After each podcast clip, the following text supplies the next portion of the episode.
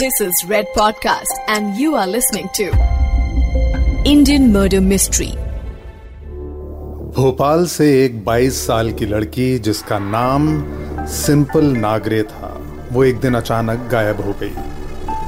वो कहाँ गई किसके साथ गई किस हाल में थी ये किसी को भी मालूम नहीं था। पड़ोसी रिश्तेदार कलीग्स दोस्त सभी के मोबाइल बजने शुरू हो गए। एक एक करके सबसे सवाल किया गया, लेकिन सिंपल नागरे के बारे में किसी को कोई खबर नहीं थी। उम्र सिर्फ़ 22 साल थी, लेकिन सिंपल ने इंदौर की राजनीति में अपना नाम काफ़ी बढ़ा लिया था। वो काफ़ी मशहूर हो चुकी थी। सिंपल नागरे इंदौर शहर की एक बहुत बड़ी पॉलिटिकल पार्टी की सेक्रेटरी, यानी सचिव थी। बताया जाता है कि सिंपल राजनीति में दिलचस्पी बहुत बहुत पहले से लेने लगी थी। और राजनीति में उसकी दिलचस्पी उसे कॉलेज लेवल पॉलिटिक्स पे ले आई। अक्सर युवा कॉलेज लीडर्स इसी तरह से राजनीति में आते हैं और सिंपल के साथ भी ऐसा होना कोई हैरान कर देने वाली बात नहीं थी। हैरानी तो इस बात की थी कि अचानक सिंपल कहाँ चली गई? 16 अक्टूबर 2016 16 अक्टूबर 2016 का दिन था। पूरा दिन परिवार के लोगों ने सिंपल को ढूँढने में लगा दिया, लेकिन सिंपल के बारे में कुछ पता नहीं चला। 24 घंटे बीते और पुलिस को इतला की गई। इन्वेस्टिगेशन प्रोसीजर के अकॉर्डिंग पुलिस ने सिंपल के मोबाइल फ़ोन रिकॉर्ड्स निकाले और यहाँ पे एक अजीब बात सामने आई। 16 अक्टूबर को सिंपल के मोबाइल की लास्ट लोकेशन इंदौर के बाहर बदनावर नाम की जगह पर थी।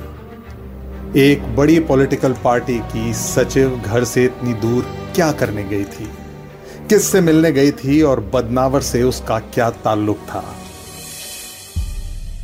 Red podcast presents Indian murder mystery मैं हूँ सौरभ आपके साथ। और आज जो केस मैं आपको सुनाने जा रहा हूँ, वो केस शायद आपको चाय की टपरी पर गप समझकर या किस्से समझकर सुनाया जाने वाला लगे। लेकिन मैं आपको बता दूँ कि यह किस्सा किस्सा नहीं, बल्कि हकीकत है, कोई कहानी नहीं है, बल्कि सच है। रियल लाइफ से इंस्पायर होकर कई फ़िल्में बनी हैं। कुछ सुपरहिट भी हुई हैं, लेकिन यह मर्डर केस वो केस है, जिसमें असल ज़िंदगी में एक इंसान फ़िल्म से इंस्पायर होकर मर्डर करता है। ये कहानी सुनकर आपको लगेगा कि काश काश दरिंदों की कोई निशानी होती, काश की कोई ऐसी पहचान होती, जिससे पता चल सकता कि कोई शख्स इंसान की शक्ल में हैवान भी हो सकता है।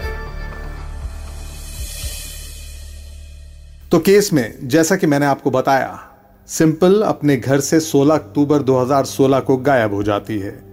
और पुलिस इन्वेस्टिगेशन में मालूम होता है कि बदनावर नाम की एक जगह है जो सिंपल की लास्ट लोकेशन उसके सेल फ़ोन ट्रेसिंग से मालूम पड़ी। उस वक्त सिंपल की हाल फ़िलहाल में सगाई हुई थी और परिवार से यह भी मालूम पड़ा था कि सिंपल के मंगेतर, यानी सुमित का बदनावर में ही घर है, वो वहीं रहता है। पुलिस टीम बिना देर किए बदनावर पहुँच गई और उसने सुमित से पूछताछ की। इस उम्मीद में कि शायद किसी वजह से सिंपल वहाँ गई होगी। लेकिन वहाँ पहुंचकर मालूम पड़ा कि सिंपल वहाँ आई ही नहीं। सुमित ने बताया कि सिंपल से उसकी आखिरी बात 15 अक्टूबर को हुई थी। सुमित के कॉल डिटेल्स वेरीफाई किए गए और पुलिस को आखिर मानना पड़ा कि सुमित का बयान एकदम सच है। पुलिस को बदनावर से खाली हाथ लौटना पड़ा। मीडिया ने इस केस में शुरुआत से ही दिलचस्पी लेनी शुरू कर दी थी।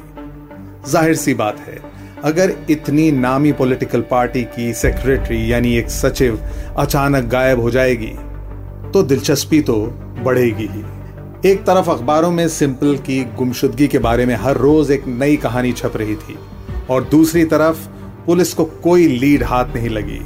अंधेरे में पुलिस ने काफ़ी तीर चलाए। दुश्मनों की लिस्ट बनाने की कोशिश की। उन लोगों को आइडेंटिफाई किया जिनसे सिंपल का कभी झगड़ा या कोई कहा सुनी हुई थी। उस समय पुलिस के हाथ किसी भी तरह की एक भी लीड नहीं लगी। पुलिस अधिकारी परेशान थे। मीडिया ने प्रेशर बना रखा था और केस केस टस से मस नहीं हो रहा था। लेकिन वो कहते हैं ना बिन मांगे मोती मिले, मांगे मिले न भीख। पुलिस के साथ भी कुछ ऐसा ही हुआ। पुलिस को मिली एक एनोनिमस टिप यानी जानकारी, और उसके मुताबिक ट्विंकल नागरे का अपने परिवार से संबंध कुछ ठीक नहीं था, और आए दिन किसी न किसी बात पर उसका अपने माता पिता के साथ झगड़ा होता आ रहा था। पुलिस ने पड़ोसियों से वेरीफाई किया तो यह भी पता चला कि सिंपल के गायब होने से कुछ दिन पहले ही घर में झगड़े काफ़ी बढ़ गए थे। महीनों बाद मिली इस टिप के बेसिस पर पुलिस ने सिंपल के माता पिता से सख्ती से पूछताछ की।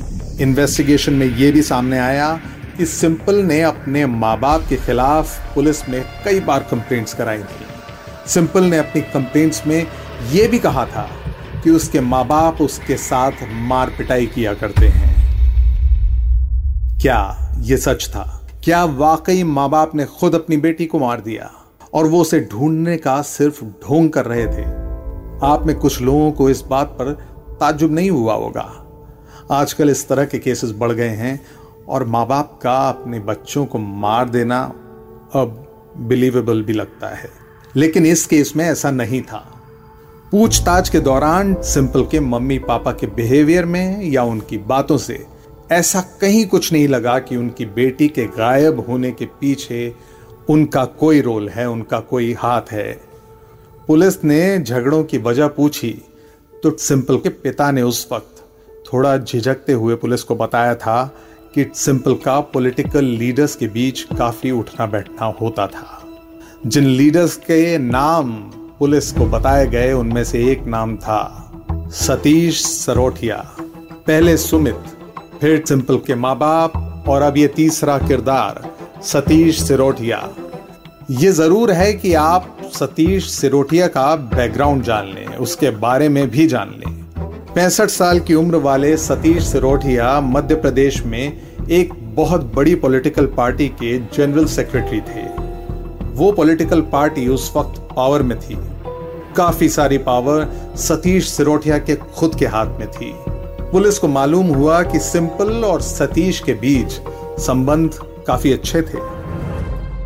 बल्कि जब सिंपल कॉलेज में पढ़ा करती थी और एक यंग पॉलिटिकल लीडर के रूप में उभर रही थी तो वो सतीश की पार्टी से जुड़ गई थी।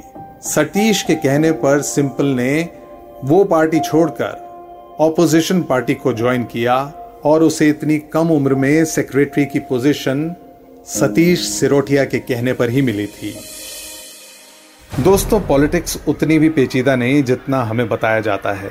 हमारे देश में ही नहीं, बल्कि सभी देशों में राजनीति कुछ इस तरह ही होती है। ऑपोजिशन और पार्टी इन पावर में दुश्मनी सिर्फ़ आम जनता को दिखाने के लिए होती है। और भ्रष्टाचार के दम पर इस पॉलिटिकल सिस्टम को खोखला करते हैं ऐसे ही बेईमान लीडर्स सतीश की छवि भी कुछ ऐसी ही थी। अपने वक्त के बाहुबली रह चुके सतीश के बारे में पूरा मध्य प्रदेश जानता था। और अब वही सतीश, सिंपल नागरे केस में एक सस्पेक्ट बन के उभरा था। He was a person of interest किसी को मालूम नहीं था कि सिंपल नागरे कहाँ है, और न ये पता था कि वो ज़िंदा है भी या नहीं। पुलिस बदनावर गई थी सुमित से पूछताछ करने, सिंपल के मंगेतर से। लेकिन वहाँ कोई सबूत नहीं मिला। फिर सिंपल के माँ बाप से पूछताछ की गई। तो वहाँ भी कोई लीड हाथ नहीं लगी। अब इस तीसरी कड़ी, सतीश सिरोठिया से पुलिस को काफ़ी उम्मीदें थी। लेकिन इतने बड़े नेता से सवाल जवाब करना, वो भी सिर्फ़ शक की बिना पर। यह पुलिस के लिए टेढ़ी खीर था। खैर, नेताजी से मुलाकात हुई, बात हुई, लेकिन सतीश ने बताया कि एक लंबे वक्त से उन्होंने सिंपल को देखा तक नहीं है और उन्हें याद ही नहीं है कि कब वो उनसे आखिरी बार मिलने आई थी। सतीश के बेटे ने ज़रूर एक बात बताई कि उसके नंबर पर सिंपल ने एक मैसेज किया था। ठीक उस दिन, जिस दिन वो गायब हुई थी।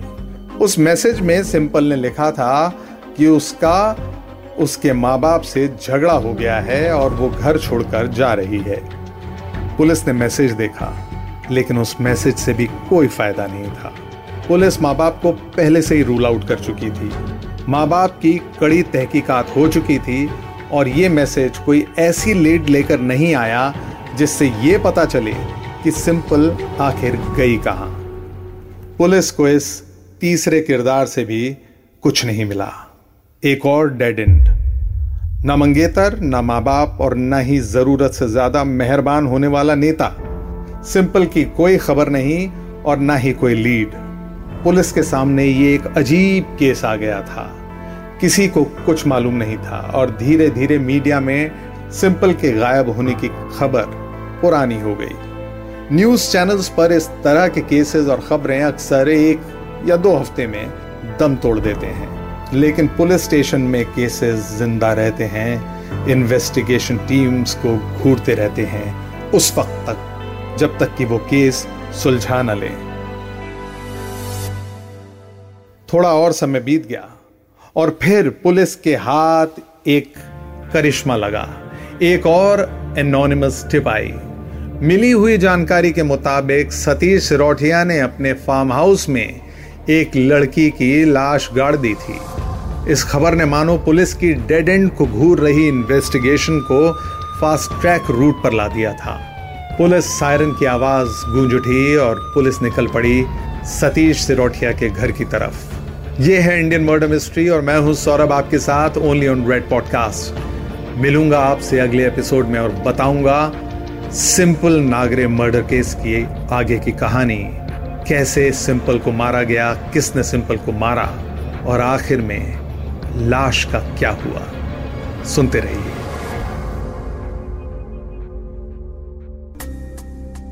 You were listening to Red Podcast, Indian Murder Mystery. Written by Dhruv Law. Audio design by Aryan Pandey. Creative Director Saurabh Brahmer.